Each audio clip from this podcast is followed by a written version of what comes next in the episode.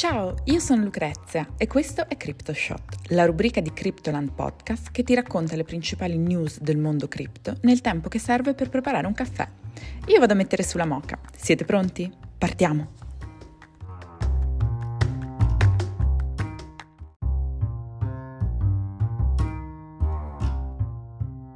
8 aprile 2022 Peter Thiel si scatena contro Warren Buffett al Bitcoin 2022.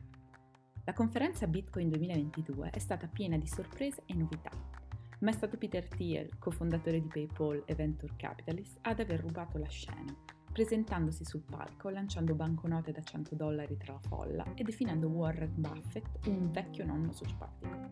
Ma cos'è successo? Thiel, uno dei relatori principali dell'evento, è salito sul palco e ha dato via al suo discorso lanciando banconote da 100 dollari nella folla nel tentativo di spiegare la differenza tra le criptovalute e le valute fiat sostenute dai governi. Ha continuato poi con un energico discorso pro Bitcoin, in cui ha previsto che sarebbe aumentato di 100 volte rispetto al prezzo di oggi e che i mercati finanziari tradizionali sono sul punto di crollare.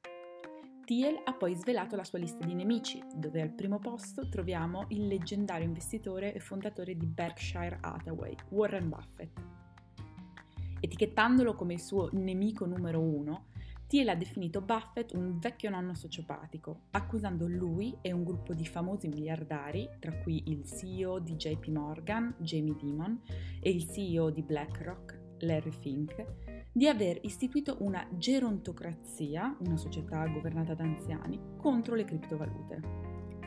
Thiel ha accusato i tre magnati della finanza di facilitare un sistema che nutre pregiudizi istituzionali e politici contro Bitcoin. Nel suo discorso non ha risparmiato nemmeno il settore tech, puntando il dito contro quelle che vede come società di stampo liberale che sono soggette alle normative governative, come Meta. Le grandi aziende sono controllate dal governo in un modo che Bitcoin non lo sarà mai, ha dichiarato Thiel. Chiuso il più grande mercato illegale del mondo sul dark web, le autorità tedesche, in coordinamento con il Dipartimento di Giustizia degli Stati Uniti, hanno chiuso Hydra Market, un sito in lingua russa descritto come il più grande e più duraturo mercato illegale del mondo sul dark web. I procuratori federali di San Francisco hanno anche presentato accuse di riciclaggio di denaro e droga contro Dmitry Pavlov, un ragazzo russo di 30 anni, descritto come l'amministratore del sito.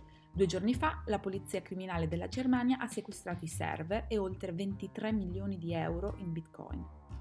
La piattaforma aveva circa 17 milioni di utenti e 19.000 account, la maggioranza dei quali in lingua russa.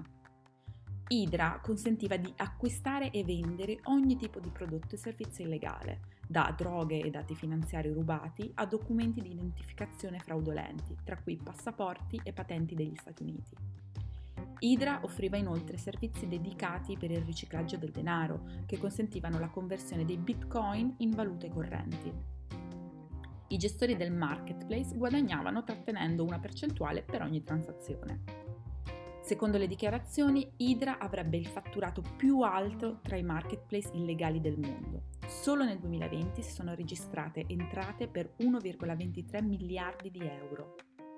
Nonostante le accuse, quasi certamente Pavlov, l'amministratore del sito, rimarrà a piede libero. Tra gli Stati Uniti e la Russia, infatti, non esiste un accordo di estradizione, quindi le probabilità che possa essere processato nei tribunali degli Stati Uniti sono praticamente pari a zero. OpenSea ora supporta NFT basati su Solana. Dopo i teaser della scorsa settimana, sono finalmente disponibili su OpenSea, il più grande marketplace per NFT, gli NFT mintati sulla rete blockchain di Solana. Il marketplace OpenSea è intimamente legato all'ecosistema di Ethereum e ora si arricchisce anche di NFT creati secondo lo standard di Solana, potendo offrire così commissioni di transazioni significativamente più basse rispetto a Ethereum e anche una rete blockchain più efficiente dal punto di vista energetico, in grado di gestire un numero maggiore di transazioni alla volta. Ma che cosa significa questo per Solana?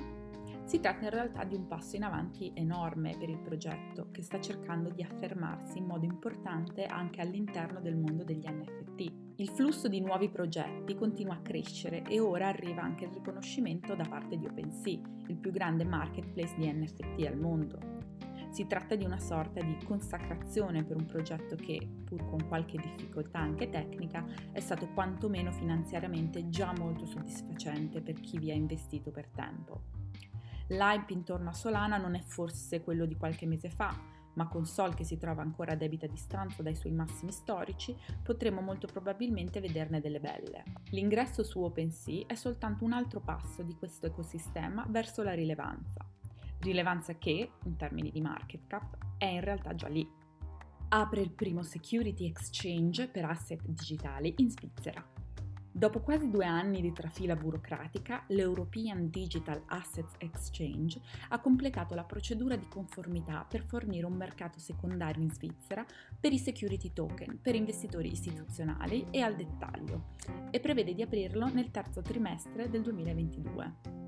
L'European Digital Assets Exchange dovrebbe diventare la prima piattaforma in Europa e una delle prime al mondo con un mercato primario e secondario dedicato ai security token e ai token ibridi. Si tratta di un exchange decentralizzato con la possibilità di creare pool di liquidità e market making per il mercato secondario. Nel regno della tecnologia blockchain, un security token è un token crittografico legato a un'offerta di titoli. Invece di garantire un beneficio tangibile per un investitore, un token di sicurezza rappresenta una quota della società che emette il token.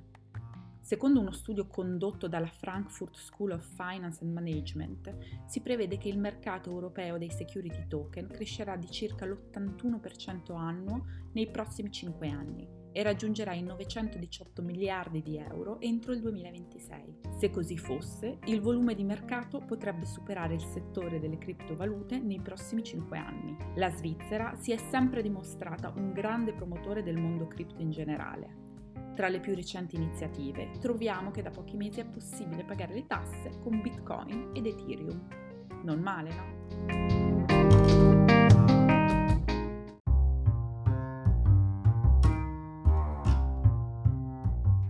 Per oggi è tutto. Io sono Lucrezia e grazie per aver ascoltato CryptoShop.